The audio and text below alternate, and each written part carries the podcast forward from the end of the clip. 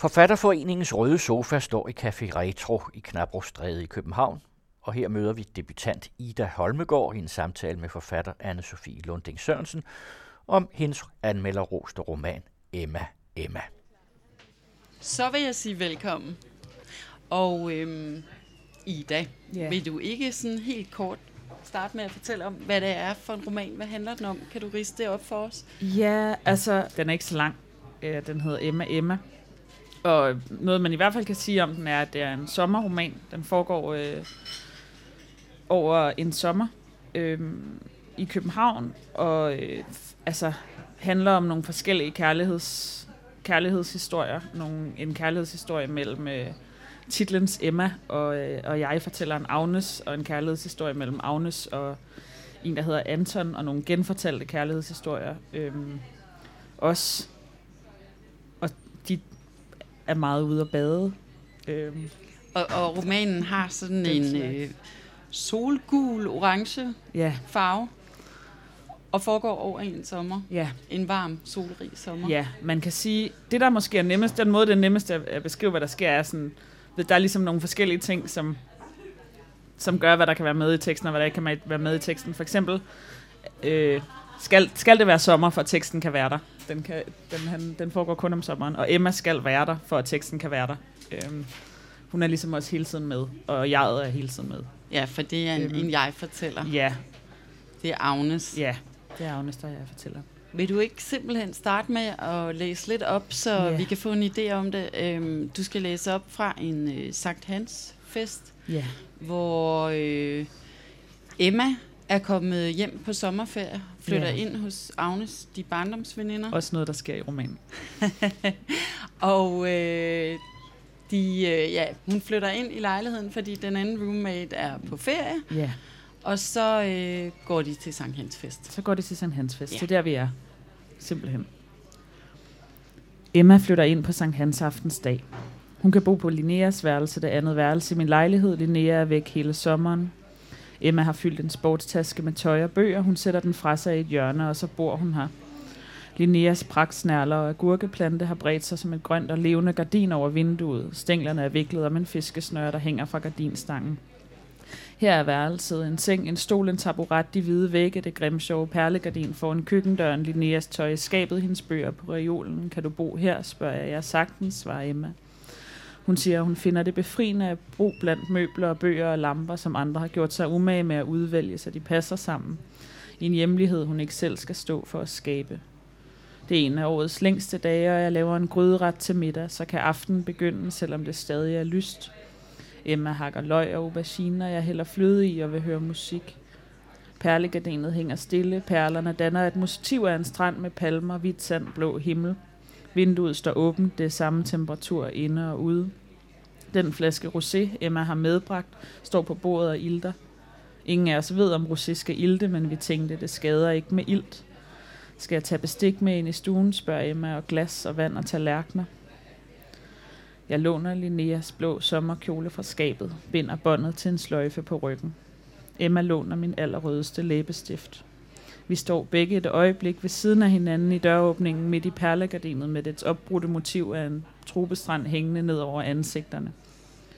På vej ned ad trappen vil jeg aflæse, hvad jeg altid har troet var et underligt placeret termometer på underbogens dørkarm, men det er ikke et termometer, det er en papirrulle med hebraiske bogstaver indkapslet i hård gennemsigtig plastik. Vi er på vej ned mod bålet ved mosen. I stedet for en park er der en mose og en kirkegård her i kvarteret. De ligger så tæt op af hinanden, at de glider sammen til et stort beplantet og fugtigt område neden for bakken, hvor vandet står højt, og de døde ligger stille og gøder. Det gule eftermiddagslys farver alting gul, som om vi ser verden gennem et glas dessertvin.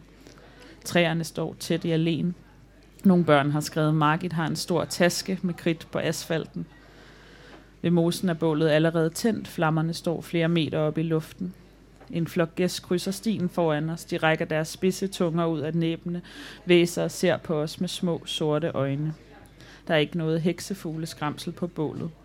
Sidste år fortalte en dame i køen til kaffeboden mig, at de har droppet den tradition, det skræmte børnene. Hun fortalte, at hendes egen datter havde haft mareridt, at hun havde talt om bålet i flere dage. De brænder heksen, havde hun sagt helt stille. Heksen skriger, den dør. Damen grinede et højlydt grin, skinger der ligesom hækkende og rystede på hovedet. Hun havde helt hvide tænder. Vi breder vores tæppe ud et sted ind mellem de andres tæpper. En stor, blomstrende guldregn læner sig ind over os. Vi er kommet for sent til båltalen, men ikke til sangen. Vinflasken står usikkert i græsset. Emmas lange øjenvipper vipper op og ned tættere mascara. Min kobberjakke er sortplettet af tordenfluer. Jeg elsker Emmas ansigt. Det minder mig om alle de ansigter, hun har haft. Et forestiller jeg mig velmenende medlem af borgerrepræsentationen har hyret et reggae-band, der spiller noget, der lyder som det samme kedelige nummer igen og igen. Boden med kage er stadig åben over ved buskene. Det er kommunisternes bod. Der står fire gamle mænd og serverer kage med regnbuekrømmel og glasur. Emma og jeg vil købe to stykker. Vi er løbet tør for den bedste, siger en af de gamle mænd. Vent lidt, så kommer Jane med mere. I mellemtiden byder han os cigaretter. Emma stryger en tændstik, som vi begge når at tænde med, inden den går ud. Måske har du hørt det før, siger manden, men du er meget dårlig til at ryge. Jo, svarer jeg. I gymnasiet nævnte man det ofte til festerne. Det var meget pinligt dengang. Det er da stadig pinligt, siger han. Han retter sig op og piller ved sin brillesnor. Selv fortsætter jeg min evigt uvante rygning, som jeg ikke ved, hvordan ser ud. Meget ung, tror jeg, pubertetsklodset. Jeg tilegner mig nok aldrig den fornødne voksne afslappethed, der skal til for at ryge rigtigt. Jeg tror bare, vi stopper her. For at vi kan komme lidt tættere på at forstå øh, den her roman, kan du så prøve at sætte nogle ord på relationen mellem Agnes og Emma? Ja, det kan jeg godt. Altså, de er jo... Det er, ligesom, det er også de to karakterer, jeg nævnte øh, før, og dem, som er med i den her scene, som jeg lige har læst op. Det er nogle veninder. Øhm, noget, man kan sige om deres øh, relation, er, at de har kendt hinanden meget længe, så de øh, deler mange fælles øh, minder, eller har været i mange af de samme situationer, og det er så ligesom, man kan sige, at deres relation nok i høj grad er sådan, øh, som jeg også var inde på i forhold til, sådan, at det, bogen kan kun foregå, når Emma er i, er i København, så er det nok også deres relation, som i høj grad giver sådan bogen og sætningerne form i det hele, i det hele taget. Altså det, at Emma kommer hjem til København, øh, bringer ligesom en masse... Øh, altså hun bringer selvfølgelig både sig selv ind i fortællerens liv, men bringer så også en masse sådan, minder, eller en masse af deres fællesstof ind i teksten. Så der er hele tiden en bevægelse med, at jeg ser Emma, eller jeg er sammen med Emma, og så bliver hun ligesom trukket ind i teksten dobbelt, fordi at deres, altså deres minder, eller sådan det fælles stof, som de har sammen, så lægger sig oven på teksten, eller lægger sig ind i teksten, kan man sige. Øhm, så det er noget, og så øh, noget andet, der sker, er, at jeg øh, bliver forelsket i Emma i løbet af, i løbet af romanen. Øhm, så de har også den, kan man sige, den kærlighed, der er mellem den, øh, dem, eller den intimitet, der er mellem dem, øh, ændrer karakter. Øhm, eller det, altså, der er ikke noget sådan, øh, jeg vil ikke sige, der er noget sådan punkt, eller der er ikke nogen sådan grænse, der bliver overskrevet, eller der er ikke noget sådan punkt, man kan udpege øh, i romanen som en, et vendepunkt. Det er ligesom bare sådan en bevægelse med en, en, en slags kærlighed, som ligesom sådan hæver op og bliver, bliver til noget andet. Ja, fordi øhm. at, at det er en, en meget anderledes måde at beskrive en forelskelse på. Altså den sker sådan flydende og nærmest en passant, mm. eller... Ja, lidt distræt måske. Lidt distræt, øhm, ja. ja, og det er sådan, altså der er også øh, i teksten af den her øh, forelskelse også nogle gange beskrevet øh, med sådan en, et hjemsøgelsesmotiv, eller et spøgelsesmotiv, som, som kommer ind i teksten nogle gange, og jeg tror, det har at gøre med, at, at altså, den måde, som, øh, som forelskelsen også kan være på, at det er sådan, forel- altså, sådan fortælleren er ligesom forelsket i Agnes på en måde, hvor hun også nogle gange bliver bange for at blive sådan lidt uhyggelig eller creepy, tror jeg, eller sådan, uh, ligesom, altså, så på den måde synes jeg ikke, det er så, jeg ved ikke, om jeg vil sige, det er usædvanligt, at sådan, at det her med, når man pludselig bliver intenst optaget af et andet menneske, at man kan komme til at føle sig sådan lidt som det spøgelse, eller føle sig sådan hjemsøgende i sin meget intense interesse. Øhm, det er at, også næsten ja. som om, at de glider ind i hinanden. Ja, det er så ligesom en, en, endnu en, en dimension, som også er, tror jeg, er vigtig for teksten på mange måder, er, at de sådan, øhm, altså de er begge to unge, og begge to øh, kvinder, og Øhm, jeg sagde før det her med, at meget af deres øhm, fælles stof, eller de har meget sådan fælles historie, som er trukket ind i teksten, hvor jeg heller ikke kan huske, ligesom, hvem der har gjort hvad, eller hvem der har oplevet hvad. Øhm, så på den måde glider de, ligesom, glider de ligesom sammen, eller bliver, i hvert fald for fortælleren, bliver det svært at skille dem fra hinanden, og der er også, der, altså der er selvfølgelig, nu kommer det også til at lyde som om, det handler meget om de to, men der er også forskellige andre karakterer med i romanen, og de fleste af karaktererne er kendetegnet ved at ligne øh, de to hovedpersoner helt vildt meget fysisk, for eksempel. Så det, de er også sådan, fysisk bliver meget svære at skille fra hinanden. De udgør ligesom, der er sådan en 5-6 karakter i romanen, som man kunne sige udgør sådan en form for figuration, øh, hvor de hele tiden potentielt kan være sådan udskiftelige med hinanden.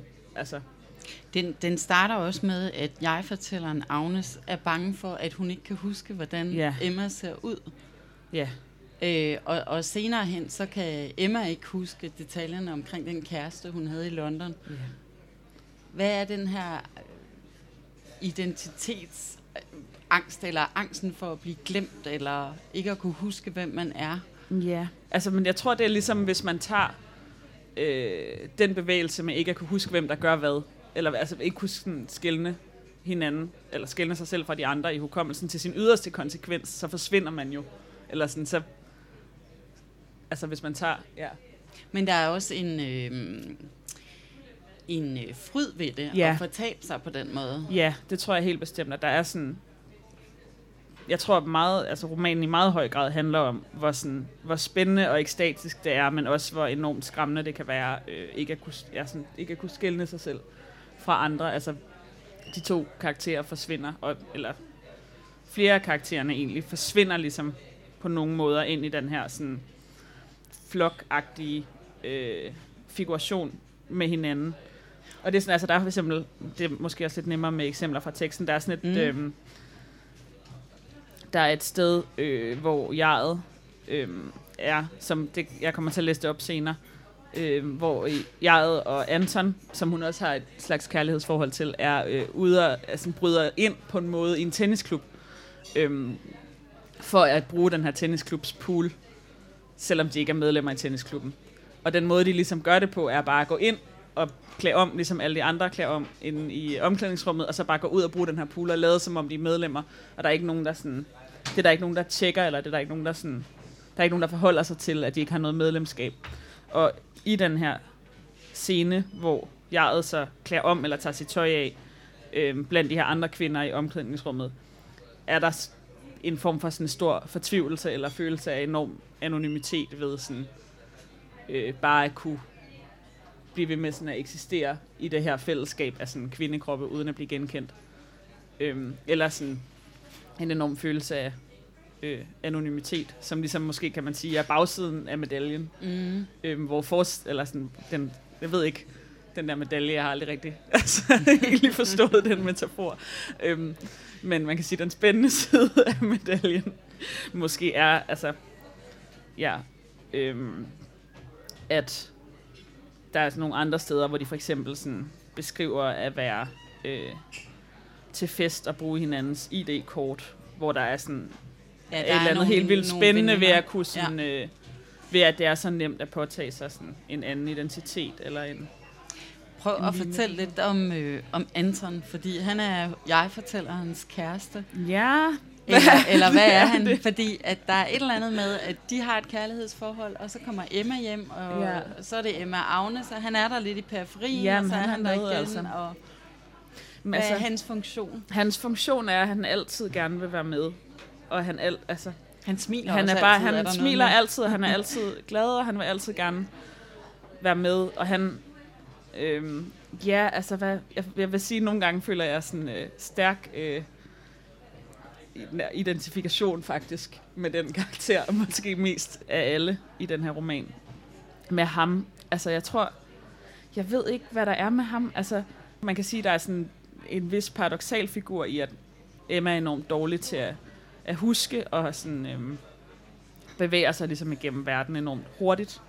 Og Agnes fortæller, at er meget bange for at blive glemt af Emma, øh, og så kommer hun selv måske lidt til at glemme den her øh, person, som hun også havde kærlighedsforhold til Anton, eller i hvert fald kom til sådan, øh, ja, ikke rigtig at, øh, at lægge så meget mærke til ham, men altså, han smiler meget, øh, og han er ligesom, han, en af hans funktioner i romanen er jo ligesom at være en del af den her, som jeg nævnte før, den her slags flok eller figuration, hvor karaktererne så kan være udskiftelige med hinanden. At det ikke, at han, altså han er en mand, men han kan stadigvæk ligesom, han ligner Ja, han har også langt Emma meget, eller sådan, man kan sige, at ja. han på mange måder, tror jeg, han har sådan fysiske træk, som er mere kvindelige end for eksempel Emmas fysiske træk. Altså. De svømmer en del i den ja, her de roman. svømmer rigtig meget. Og det er også klart, for det er jo sommer. Men ja. øh, på et tidspunkt, så svømmer øh, Emma og Anton sammen. Ja. Og så kan Agnes ikke skælne, ja. hvem der er hvem, de der to kroppe. Ja. Så den der fordobling og mm. gliden ind i hinanden, den bliver ja. gentaget. Og jeg tror, det har været ret vigtigt for mig også i arbejdet med romanen, at det ikke skulle være en roman, der handlede om at være to. Altså, det handler ligesom også om et, ja, en, en gruppe, der og er større nogle, end dem, ja. eller end to. Eller at det ikke skulle kunne sådan, at relationen aldrig skal kunne reduceres til at være to mennesker. Det synes jeg bare heller ikke særlig tit er tilfældet. Men der er jo også de her, ja, hvad skal vi sige, fordoblinger eller gentagelser. Ja. Der er titlen Emma Emma. Der mm. er også øh, Emma, når hun skriver til Agnes, der skriver ja. kære, kære. Ja. Men rent sprogligt eller kan man måske endda sige handlingsmæssigt, så arbejder du meget med gentagelser. Du ja. lader dem ligesom komme i den samme situation igen og igen. Kan du fortælle lidt om, hvorfor du gør det? Ja, for det er rigtigt, at det er sådan, man kunne næsten sige, at romanen var sådan demonstrativt plot, eller sådan demonstrativt anti-handlingsagtigt. Det er ligesom de samme tre eller fire forskellige slags scener, som bliver ved med at udspille sig. Altså, de bliver ved med at tage ud og bade igen, og de bliver ved med at tage ned i parken igen, og de bliver ved med at lave måltider sammen igen, og så er der enkelte udstikker øh, af nogle andre scener, men jeg tror til dels, at arbejdet med gen, de her gentagende scener, eller jeg har bare tænkt, at det måske kunne øh, skabe et større fokus på sådan nuancerne i scenerne. Altså i stedet for, at scenen er noget, som skal bringe en fortælling fra et sted til et andet sted, så er scenen i højere grad sådan i sig selv en sådan social-fysisk undersøgelse, og så hvis man spiller den samme scene igen og ændrer en lille smule ved det, så bliver det ligesom et slags eksperimentrum, hvor man kan se, hvad, altså, hvad sker der så, hvis man flytter de samme personer, som så skal bade, men over i en, i en pool i et kunstigt miljø, i stedet for ved havet, eller hvad sker der, hvis man ændrer den sociale konstellation en lille smule, så der er en anden veninde med i stedet for Anton. Altså, jeg tror, jeg har interesseret mig meget for sådan hvor sådan små forskelle, der kan sådan brede sig til at blive store forskelle i teksten. De, altså, de skal ikke noget. De er ikke rigtig sådan medlemmer af nogen institutioner. Altså, der er aldrig nogen af dem, der skal på arbejde, og der er ikke nogen af dem, der har en familie med nogle børn, de sådan skal holde styr på. Eller sådan. Så jeg tror også, mange af de her gentagende handlinger er sådan et forsøg på at skabe situationer, som ligesom skaber en eller anden form for tid for dem. Altså. Og det er faktisk det, vi skal, vi skal snakke lidt videre om. Det er nemlig ja. romanens behandling af tid. Men hun har jo faktisk et lille bitte arbejde, ja, 8 timer arbejde. Om, om ugen, øh, vores hovedperson Agnes. Og hun skal selvfølgelig, som man skal om sommeren, til sommerfest i firmaet. Ja. Øh, og vil du ikke læse den passage op? Det vil jeg gerne. Firmafesten. Først kommer varmen, varmen og sveden. Himlen er voldsomt blå mod de røde tage. Jeg kunne ikke vågne, kunne ikke finde ud af en drøm, hvor en mand ville klippe mit ansigt i stykker med en boldsaks. Til synlædende havde jeg begået noget kriminalitet. Jeg kan ikke huske hvad eller hvordan. Lige før jeg vågnede, pegede han på mit ansigt. Der, der op gennem kinden ville han klippe med boldsaksen. Han var helt tæt på, jeg kendte ham ikke. Rummet i drømmen var grønmalet og højloftet som en gymnastiksal. Jeg sad på en stol og kunne slet ikke forestille mig, hvordan jeg skulle komme væk. Det virkede uafværligt, at han ville klippe mit ansigt i stykker, så det var meget overraskende at forlade situationen ved at vågne Lettende i begyndelsen, men tømmermændene samler sig som en dunken bagerst i hovedet. Jeg ligger, sveder drømmen ud i mit nylontøj. Det er sort og stramt og fra i går, sorte strømper, sommerkjolen med dyb ryg. Ekstra nøglen ligger på køkkenbordet, hvor Emma har efterladt den. Sportstasken var væk, da jeg kom hjem. Her bor ingen andre end mig. Jeg blev så fuld af alt den gratis vin. Til sommerfesten på mit arbejde i går i et selskabslokale i Nordsjælland, hvor jeg have drukket halvanden flaske plus drinks. Jeg ved ikke, hvor mange. Jeg tæller ikke gratis drinks, men bliver bare ved med at drikke dem og tænker, at det er i orden, at man, når man ikke får bedre løn, end vi får her. College and tonics i fadølsglas. Jeg spiste tre store stykker grillet laks til middagen, og fennikelsalat og tog en appelsin med hjem i tasken. Nils fra min afdeling havde et rødt silkehalsterklæde på, som hans datter havde købt med hjem fra Indien. Jeg sad ved siden af ham og hørte om farverne og krydderierne og de indtryk, som datteren havde fået i Indien. Imens spiste jeg næsten al indholdet af den skål med syltet rødløg, som stod mellem os. Nils smilede og spurgte, har du været ude at rejse i sommer, skal jeg række dig creme fraichen. Personaludvalget havde hyret et festband, og det overraskede mig, hvor hurtigt dansegulvet blev fyldt. Folks festtøj var smukt og præget af, hvilke årtier de havde været unge i. Nogle havde gennemsigtige kjoleærmer og halsbånd fra 90'erne, andre lædersko til brune hvide bukser fra de sene 70'ere. Min afdelingschef havde en stor blomst i håret. Vi dansede, damerne fra afdelingen og de andre studenter med og jeg i en lille klynge sang Den jeg elsker, den jeg elsker, elsker jeg. Sådan en rundkreds, hvor alle danser med alle. Jeg fik alligevel sagt til mange, hvor smuk jeg synes det var. Så vidt jeg husker, var der en time, hvor jeg næsten ikke sagde andet, end hvor glad og rørt jeg var over, at alle bare dansede deres lidt akavede, men hengivende danse. Det var som om stemningen var tykflydende og duftede af sved og parfumer og grillmad og blev hældt gennem munden og, ind, og øjnene ind i min brystkasse. Marie fra publikationsafdelingen og jeg sad sammen og delte en ekstra dessert, vi havde fundet i køkkenet, da Piccolinen Charlotte kom løbende ud mod dansegulvet. Hun tog fat i min arm og råbte, Agnes, Agnes, kom op og dans med Michael, han er virkelig sjov, og måske kan du få ham til at fortælle, hvad museet giver Karoline i fem års jubilæumsgave. Marie pegede på Michael og grinede. Han dansede i en fuldkommen gennemsvedt undertrøje, eller rettere vippede lidt fra side til side med armene strakt ud mod en mørk håret pige, hans praktikant, som smilede og så beklemt ud. Det sker hvert år, sagde Marie. Hver julefrokost, hver sommerfest. Alle er vant til det. Der sker aldrig mere, end at han bliver fuld og tager trøjen af. Han har jo også en familie derhjemme. Jeg kender ikke Michael. Han så meget træt og fuld ud, og jeg blev træt af alle de andre kollegaer, der dansede rundt om ham på sikker afstand og skævede til ham, som om de hele tiden havde vidst, at han på et tidspunkt i løbet af aftenen ville forvandle sig til et tørt, grimt juletræ med alt for mange levende lys i. På samme måde som sidste år. Og jeg kom i tanke om, at vi alle sammen skal møde på arbejde på mandag, som ville blive en mandag som alle andre mandage. Ligegyldigt hvor dejligt det var, eller hvor pinligt eller ubehageligt det bliver for Michael eller for de piger, hvis skuldre han til synlædende forsøgte at massere, mens de dansede. Det gav festen et irriterende præg af frikvarter. Selskabslokalet ligger ved Bagsvær Sø. Efter at have undskyldt over for Marie og sagt, at jeg skulle på toilettet, satte jeg mod på terrassen ved vandet for at ryge og tage mig sammen til at tage hjem. Det var de ufuldstændige mørker ved søen, der fik mig til at blive siddende længe. De skinnende våde sten, vandets mørke, der bliver brudt af de små krusninger, som fanger lyset fra månen og den anden bred. Det bliver aldrig helt mørkt ved vandet.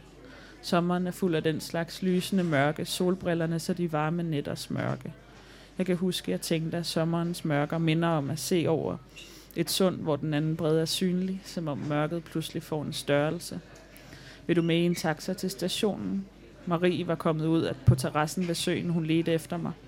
Vi er tre nu, sagde hun. Fire med dig, så koster det kun en 20, og så kan vi følges hjem. I taxaen på bagsædet, hvor hun og jeg og en tynd praktikant i opknappet skjorte sad presset sammen, grinte hun og viste mig tre store øl fra festen i sin taske. Ølene havde propper i stedet for kapsler. Marie poppede dem, som man popper champagneflasker på stationen. Vi drak dem i toget og var lige ved at glemme at stå af. Det er jo sådan en evigt, nærmest sådan lidt flimrende sommer, den her. Øhm, det er lyst nærmest døgnet rundt. Og som du også selv var inde på, så er der ligesom ikke nogen struktur, som inddeler tiden for, for Emma og for Agnes. I hvert fald ikke nogen udfrakommende struktur, kan man Nej. sige. Der er altså sådan nogle markører. Der er Sankt Hans-festen, der er firmafesten, der er et bryllup og en fødselsdag på plejehjemmet. Mm. Øhm, men, men hvad er det med den her tid? Hvad sker der med den? Mm, hvad der sker med den. Hvad sker altså, der alle, med tiden? Den det er går svært med sådan, men... tiden i sådan en roman. Alle sætningerne har jo en tid. Altså, så på den måde sker der rigtig mange forskellige ting. Men det, altså, man, det, der grammatisk sker med tiden i teksten, er, at den er skrevet i nutid, som er sådan...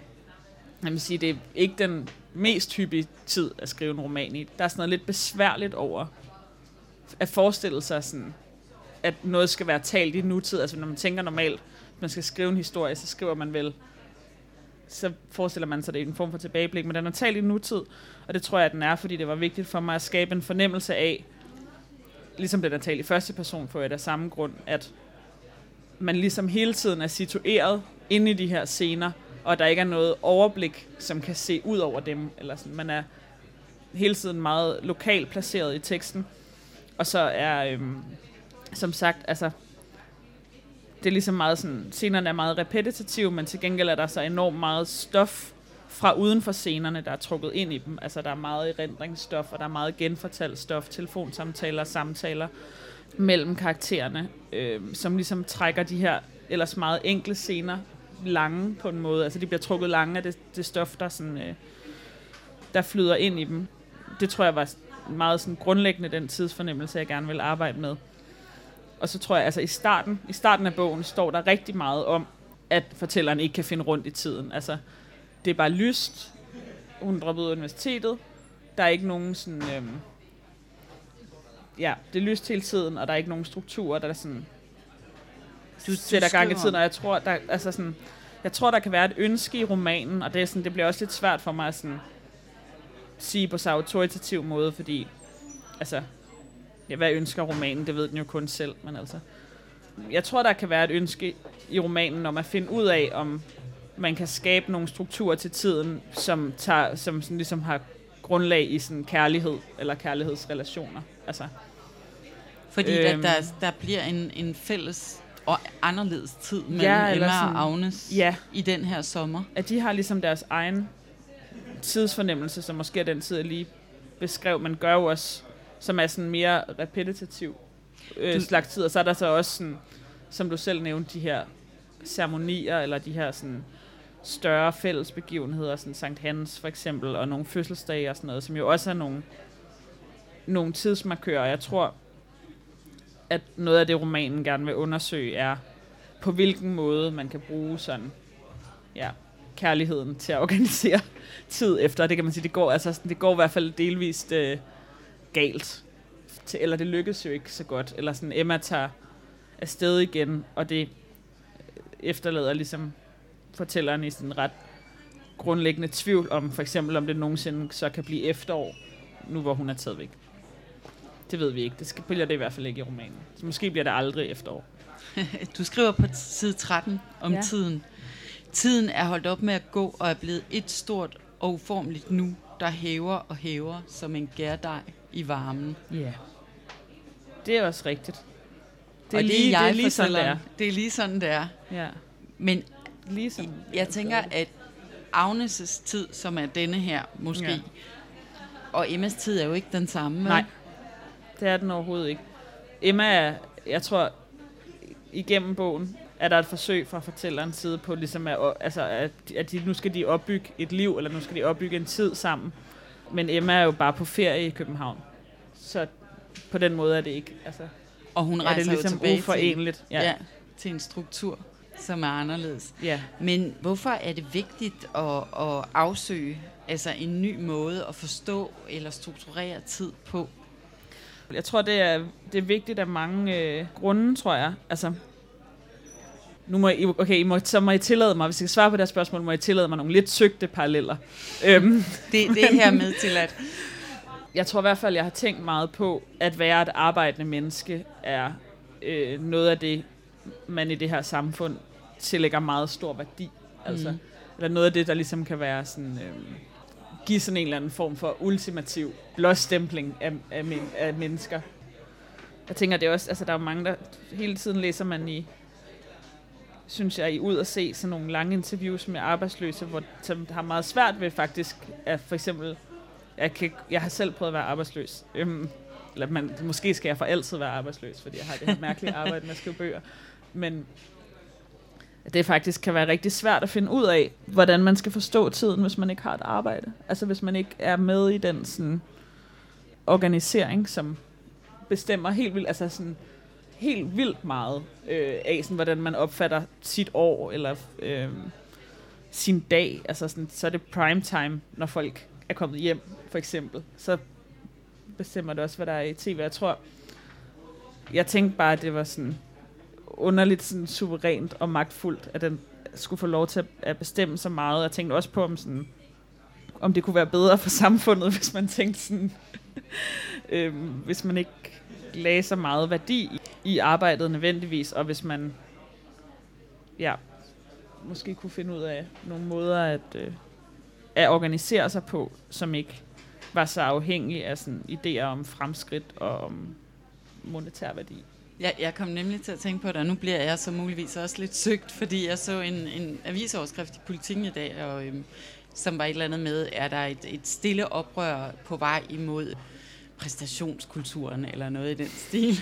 Yes. og der tænker jeg netop på, at, at det her med tiden jo er, som du siger, det er det store organiserende princip for vores samfund, og hvis vi holder op med at have arbejdstiden som struktur, eller alle mm. institutionernes tid som struktur, øhm, så er det jo i virkeligheden super undergravende på en eller anden led. Mm. Ja, eller det kunne man håbe. Jeg tænker også, arbejdets tid er også, det, eller, eller de sådan sammenhænge, øh, man er i, når man arbejder. Selvfølgelig, altså der er vildt jeg er selv rigtig glad for mit arbejde, øh, og det tror jeg også, der er helt vildt mange mennesker, der, der er, men det er også tit et sted, hvor sådan ens energi, eller det man producerer, ligesom skal over, altså sådan den værdi, man producerer, går et andet sted hen til nogle andre mennesker. Nogle gange til nogle mennesker, der bliver glade for det, nogle gange til nogle mennesker, der tjener penge på det. Nogle af de her fælles begivenheder, som er til stede i bogen, øh, for eksempel sådan Sankt Hans fejringer, eller, eller bryllupper, det har i hvert fald interesseret mig, fordi det er sådan nogle måder at opbevare energi og sådan udfolde energi i fællesskaber, som ligesom bare får lov til at være der for deres egen, for deres egen skyld. Altså, når man fejrer noget sammen, når man holder en fest sammen, så har man ligesom en energiudladning, som er sådan dets egen, eller en udladning af kærlighed måske, som er sådan dets egen årsag. Øhm, og så kan man sådan prøve at se, om man kan koreografere en eller anden begivenhed, som kan rumme en kærlighed eller en følelse, som er til for sig selv. Og så nogle gange lykkes det, men så nogle gange, som for eksempel den her den her firmafest, som jeg har læst om, så lykkes det jo rigtig dårligt. Altså. Det, det, er jo ikke sådan, det er jo ikke fordi, at utopien er sådan instant, når man bare øh, prøver, hvis man prøver at holde en fest. Altså nogle gange kan det være sådan enormt kvælende eller øh, ubehageligt at, være, at tage del i sådan store koreograferede festbegivenheder, fordi man føler, man får stoppet en følelse ned i, i halsen. Det er ikke bare lige til at sådan finde ud af, hvad alternativet skal være til sådan arbejdet som samfundets strukturerende princip. Men, Men måske er hun på vej et sted hen, Agnes, fordi hun jo også har meldt sig ud af universitetet. Ja, eller det er i hvert fald sådan, jeg ved det ikke. Måske er hun på vej et sted hen. Jeg ved, jeg, altså, det ved jeg sgu ikke. Det er der ikke nogen, der ved. Denne bog er jo slut. Agnes forsvinder med sommeren. Ja. Men øh, helt konkret, hvis vi skal nå tiden, og vi skal jo nå at høre dig læse op igen, og det synes ja, jeg bestemt, vi skal, så tror jeg, at øh, jeg vil bede dig om at læse øh, en passage op fra sidste romanen, ja. hvor vi møder Anton ja, og Agnes på, øh, på Svømmepøls Visite Tennisklubben. Ja. Vi skilles ved omklædningsrummene. Anton skal til venstre, og jeg skal til højre. Er du sikker på, at der ikke er nogen, der bliver vrede, spørger han, men hvem skulle blive det? Det gælder bare om at lade som om, at man er medlem. Min ven Patrick spillede tennis her som barn. Det var ham, der gav mig tippet for i sommer om, at man bare kan gå ind fra gaden, skifte tøj, skifte til badetøj i omklædningsrummet og bruge poolen, uden at nogen siger noget til det. Sidste sommer kom vi her meget, Patrick og jeg. Jeg holder af at ligge i liggestolen og følge de hvidklædte spilleres lange, opslidende kampe. Høre dem råbe Love 15, 30, 40, Juice, Set, Parti. Omklædningsrummet har høje træpaneler og linoleumsgulve. Der står kvinder ved næsten alle bænkene. De trækker sportsbehov over hovedet og trækker hvide frotterede håndklæder op af deres tennisketcherformede tasker. Jeg klæder mig af, og ingen spørger, hvorfor jeg er her, selvom jeg ikke har en ketchertaske, og selvom ingen af dem har set mig spille i hallen. Det er ikke svært at falde ind her, men det er underligt. Jo flere stykker tøj jeg tager af, des mere føler jeg mig som et navnløst spøgelse, der ikke er medlem af noget som helst. Tømmermændene er ved at vende tilbage. Måske er det lugten af pomfritter i kafeteriet. Jeg har taget en bikini på og går forbi de gamle mænd i høje sokker. De spiser frityrestegte blæksprutteringe og stiger på min røv. Anton venter på mig under en af de gule parasoller. Der ligger rødt grus fra banerne på asfalten. Vores fodsåler farves røde af gruset, og jeg hopper på hovedet i. Vandet kaster et stærkt blåt og hvidt lys på Antons ansigt og på det hvidmalede beton. Han trækker sig halvt op af vandet og hviler armene på poolens kant. Jeg lægger mine ben om ham, lægger min pande mod hans pande. I baggrunden den på en gang dumpe og syngende lyd af, bold, af bolde mod ketcherstrenge. De så underligt på mig i omklædningsrummet, siger Anton. De gamle mænd. De kan se på mig, at jeg ikke spiller tennis. De synes bare, at du ser godt ud, siger jeg. Og har ligger også en fodboldklub. Hvis nogen spørger, kan du jo sige, at du er medlem af den. Vil du holde mit hoved, spørger han. Jeg former min ene hånd til en skål i vandkanten, og han lægger sit hoved i den. Jeg ser ned i Antons evige smil. Jeg holder hans hoved oppe. Det er stort og tungt. Resten af kroppen flyder. Det er sådan, man bjerger en, der er ved at drukne. Jeg tager et par rygsvømningstag ud mod midten af poolen og trækker Antons krop efter mig. Den glider gennem vandet, sikkert og let som en kano eller et lig. Kun smilet afslører, at han stadig er i live, eller rettere, smilet er det eneste levende ved ham nu. Jeg træder vande. Vi er de eneste mennesker i poolen. Det begynder at gøre ondt bag øjenbrynene. Udspringsplateauet er malet hvidt ligesom poolens kanter. Det tager til, smerten glider om i baghovedet, har helt hvidt og ingenting at gribe fat i, ud over Antons tunge hoved. Et vildt og lydløst tryk mod ansigtet, som om jeg lå under en kæmpemæssig søjle af vand, der trykkede så hårdt mod mig, at mine øjne og trummehænder ville springes tilbage, ville presses tilbage og sprænges indad mod hjernen. Anton spørger, hvad der er i vejen. Du var lige ved at tabe mig, siger han. Jeg åbner øjnene og har trukket mig, og han har trukket sig op af vandet, sidder på kanten. Pillerne må være holdt op med at virke. Jeg var lige ved at tabe ham, og jeg var også lige ved at kaste op. Jeg kan ikke holde den tanke ud, at mit bræk skal blandes med poolens klorvand, at der skal flyde små klumper af laks og rødløg rundt. Jeg er på vej op ad stigen, og jeg siger til Anton, at jeg bliver nødt til at pege på klubhuset. Du kan ikke bare gå nu, siger han. Vi er jo lige kommet. Jeg peger på min hals og håber, han forstår. Jeg drupper på de rødgrå fliser. Jeg går indenfor og drypper på linoleumsgulvet. Jeg går ud på toilettet og kaster op. Vi ligger i en liggestol helt tæt sammen. Der er rigtig dårlig stemning mellem os. Jeg har sagt, at jeg elsker ham. Han har sagt, nej, jeg har ikke lyst til pomfritter. Der er noget anderledes ved ham, en ny modstand, han spænder i nakkemusklerne. Han troede, at jeg gik, og hans irritation over det slog så dybe rødder, at den ikke bare forsvandt, da jeg kom tilbage, efter at have kastet op to gange og fået et glas mælk i caféen, som jeg kunne skylle munden i. Han siger, at han er kommet i tanke om noget. Han bliver nødt til at tage hjem. Jeg overvejer, om han er kommet i tanke om en aftale, eller han er kommet i tanke om, at jeg har glemt at holde af ham det meste af sommeren. Jeg mener det virkelig, det jeg sagde, at jeg elsker ham, selvom jeg ikke kan sige mig fri for at have sagt det nu for første gang med en vis desperation. Jeg vil ikke, at han skal forlade mig. Og hvis han forlader mig, vil jeg have, at jeg skal have sagt de ord, og han skal tage dem med sig, som om de var en del af mig, en afskåret tog eller lillefinger. Skal vi ikke se, hvordan det ender, spørger jeg. To ældre kvinder er i tredje sæt på banen ved siden af poolen. Store svedpletter har bredt sig på deres pastelfarvede t-shirts, på maven og under armene. De holder flere og flere vandpauser. Men han kan ikke. Han bliver nødt til at gå, siger han. Han kysser mig på panden. Vi ses. Anton går over fliserne i de hvidgule eftermiddagslys. De sorte badebukser klæber til lårene. Han bærer sine sko i hånden. På det her tidspunkt i romanen lakker det mod enden, og det gør, det gør sommeren også. Ja, måske. Øh, og det er som om, at sommeren er, er brugt op. Altså, der har været rigtig meget sommer. Den er, den er nærmest skrevet ud. Mm. Der har været rigtig meget sol og vand og ja. strand og søde drikke. Hvorfor skal det være en sommer, den foregår i? Det er der ret mange forskellige grunde til, tror jeg. Mm. For det første, eller i hvert fald for en ting, øhm, som jeg talte om før, det her med at finde et, at jeg, jeg godt vil have det her lys. Jeg vil gerne have masser og masser af lys i romanen. Det er jo meget oplagt, at den skal foregå om sommeren, hvor der er masser og masser af lys. Det her tidspunkt, hvor døgnet ligesom kan gå lidt i stykker. Og så tror jeg også, at jeg interesserede mig for... Altså, jeg har også læst en, en del forfattere, i, andre forfattere i, i arbejdet med romanen, som også sådan... En, der hedder Laurie Moore, for eksempel. En mm-hmm. amerikansk forfatter, som også arbejder med det her feriemotiv nogle gange, hvor det som på en gang er, og også i høj grad der er en stor forventning om, skal være sådan et lystfuldt sted, eller et sted, hvor øh, altså sådan ferien, sådan et sted, hvor man bare kan gøre, hvad man vil, og være i sådan en på en gang fri og beskyttet tilstand, også lidt kan blive sådan en slags ørken, eller sådan et stort, ubehageligt landskab, som man faktisk ikke rigtig føler, man kender koderne for, eller ved, hvordan man skal komme ud af igen, eller sådan. At det er sådan det der forlystelseslandskab, kan også vende sig mod en på en, måde, på en underlig måde, hvor man føler sig på en gang utilstrækkelig og utaknemmelig. Øhm, og så tror jeg også, altså, i, i starten af bogen er der sådan et citat fra en film, der hedder Shawshank Redemption, som øh, der måske det, på dansk hedder den En verden udenfor, som er sådan en film om en mand, der er i fængsel, som er sådan et citat, der lyder sådan her. You know what the Mexicans say about the Pacific? They say it has no memory.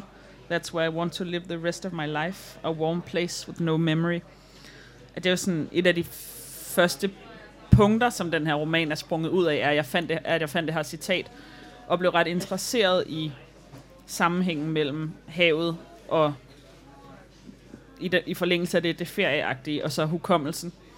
At der er sådan, tænker jeg meget i det her citat, en idé om, at, at havet og sådan, især Stillehavet, det her sådan ferieparadis, er sådan et sted, hvor man kan gå hen for at øh, slippe fri for at have en hukommelse. Altså.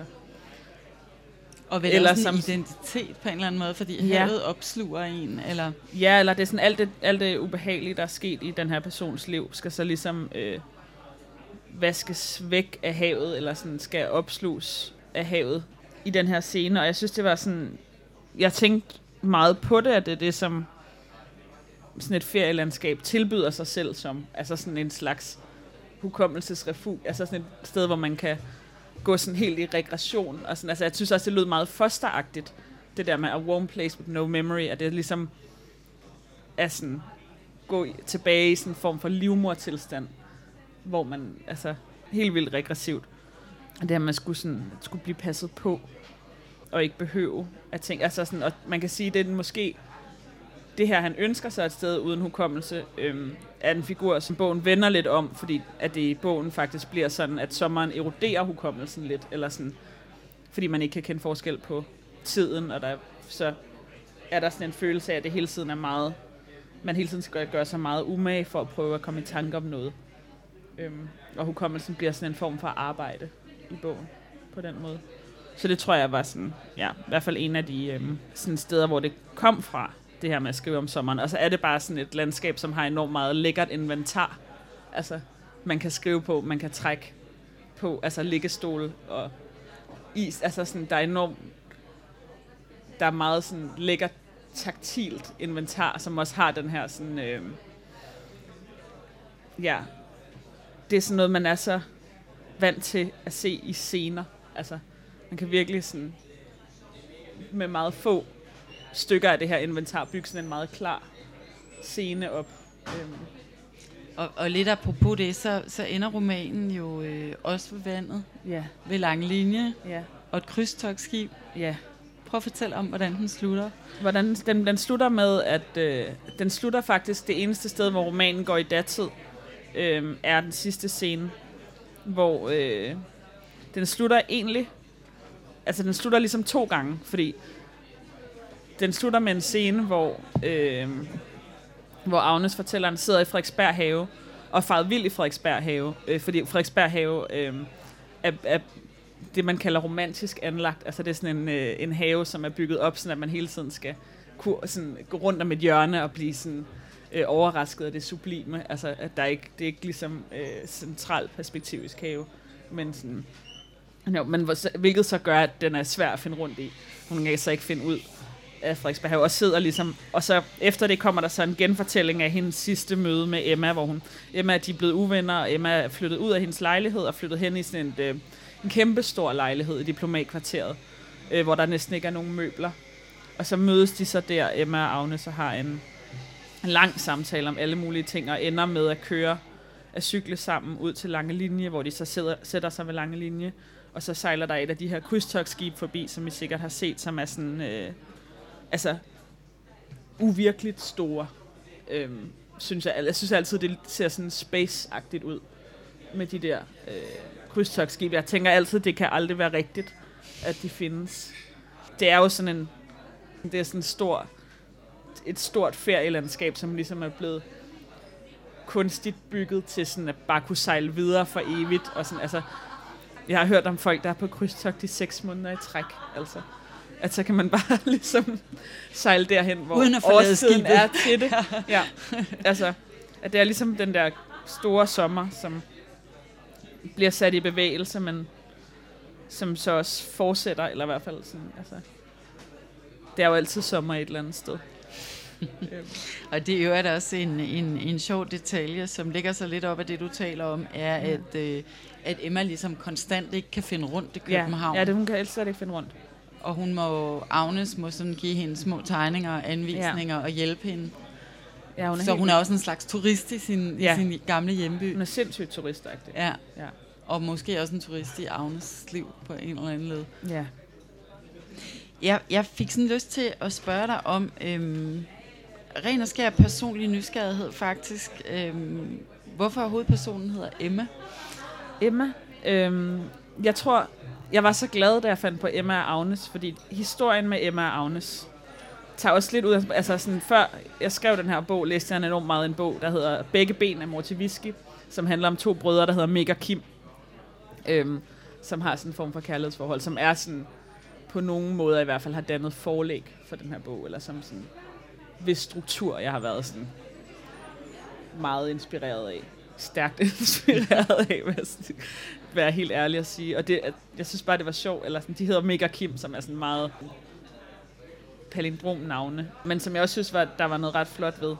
Og så, da jeg skulle finde på navne til dem her, så tænker jeg, at det var fedt med Emma og Agnes, at de havde de samme vokaler, men ikke de samme konsonanter. Altså, det er ikke, de lyder ikke nødvendigvis så ens, men det er alligevel E og A, men så bare omvendt.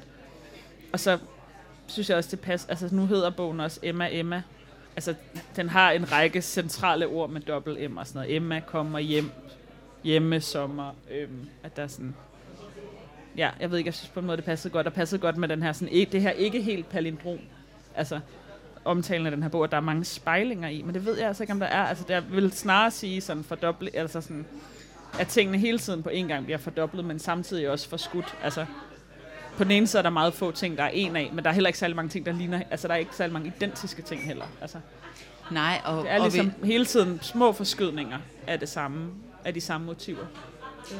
Ja, og det får mig også til at tænke på, hvis vi vender tilbage til noget af det allerførste, vi snakkede om, at der vel også er en afsøgning i romanen af, at, øh, og det var noget af det første, du selv sagde i hvert fald, at der findes forskellige former for kærlighed. Der er ligesom ja. en individuel, måske romantisk kærlighed, men, men så er der også nogle gruppekærlighed og nogle situationsbestemt kærlighed. Øhm, kan du prøve at fortælle lidt om det? Ja, altså, jeg tror, i den her bog er kærligheden virkelig meget noget, man gør, og noget, man bygger sammen. Mere end noget, man nødvendigvis føler. Altså, det står en gang, fordi jeg tænkte, Åh, det skal også stå der en gang. Der står sådan noget, jeg er blevet forelsket i Emma. Og det, det, det skulle der ligesom stå, men ellers så er det hele tiden, øh, af alle sådan, de følelser, der er i romanen, hele tiden bygget meget tæt ind i øh, de situationer, som udspiller sig. Og der er et arbejde med at undersøge, sådan, hvordan man bygger følelser sammen, hvor det næsten bliver sådan nogle koreografier. Altså, det var også det, jeg snakkede om før med festerne, at, at jeg tror, der i høj grad er en opfattelse i romanen af følelser, eller sådan, som noget, man sådan opfører og koreograferer i fællesskab. Øh, mere noget, som man sådan har med sig selv og kan bekende, for eksempel. Det er der ikke en særlig stor interesse for overhovedet. Men der er, altså jeg, jeg kan tænke på, på et punktnedslag, hvor, øh, og det er rigtigt, du skriver på et tidspunkt, jeg er blevet forelsket i Emma, ja. men du skriver også på side 64. Nå, det der med, noget, det, det som der er pinligt. Også, ja, ja, præcis. Du oh, skriver, yes. det er så pinligt at mindes. Det er så pinligt at være den, der elsker mest. Ja det synes jeg bare er rigtigt. Det er sådan, det er. Jeg tror også, den forelskelse, der er i, i Emma i bogen, i høj grad er sådan en slags meget tekstlig forelskelse, eller jeg begyndte ligesom at skrive den her karakter frem, og teksten blev så enormt optaget af den her karakter. Så jeg tænkte, at sådan, om den kunne ikke, den, der blev nødt til at være en forelskelse i den her karakter, fordi der simpelthen var så, den simpelthen, karakter fik, simpelthen fik så meget opmærksomhed, og sådan, havde så meget interesse. Men det er jo også ja, både noget pinligt, og måske en lille smule sådan, uhyggeligt, eller, eller ikke uhyggeligt, men i hvert fald sådan lidt off ved det der med at være så interesseret i et andet menneske. Mm. Altså. Sådan lidt, lidt gengangeragtigt, ja. hvis vi skal blive det der med fordoblinger og forskydninger. Ja. Nu er det jo din første bog, den her. Det må og, man sige. Og tillykke. Tak. Det, det har jeg vist glemt at sige. Og du har gået på forfatterskolen, og det, det giver mig lyst til at spørge dig, har du altid vidst, at du gerne ville skrive? Hvad er det, der driver dig til det? Uh, det er mange ting, synes jeg. Jeg har jo altid talt og skrevet, ligesom alle mennesker taler, skal jo altid interesseret mig meget for det, men det har jeg sådan lidt svært ved at øh, spore faktisk. Eller sådan, jeg tror, jeg har haft alle mulige idéer i mit liv om, sådan, hvad det skulle bruges til. Men hvis man på nogen måde kan sige det kort, så vil jeg sige, at jeg synes, at jeg skriver skønlitteratur, fordi jeg synes, det er den form, tanker kan få, hvor de kan være mest rigtige. Det altså, synes jeg er et godt svar. Ja. Tak, og tak for tak. romanen. I hørte Ida Holmegård og Anne-Sophie Lunding Sørensen i Den Røde Sofa på Café Retro.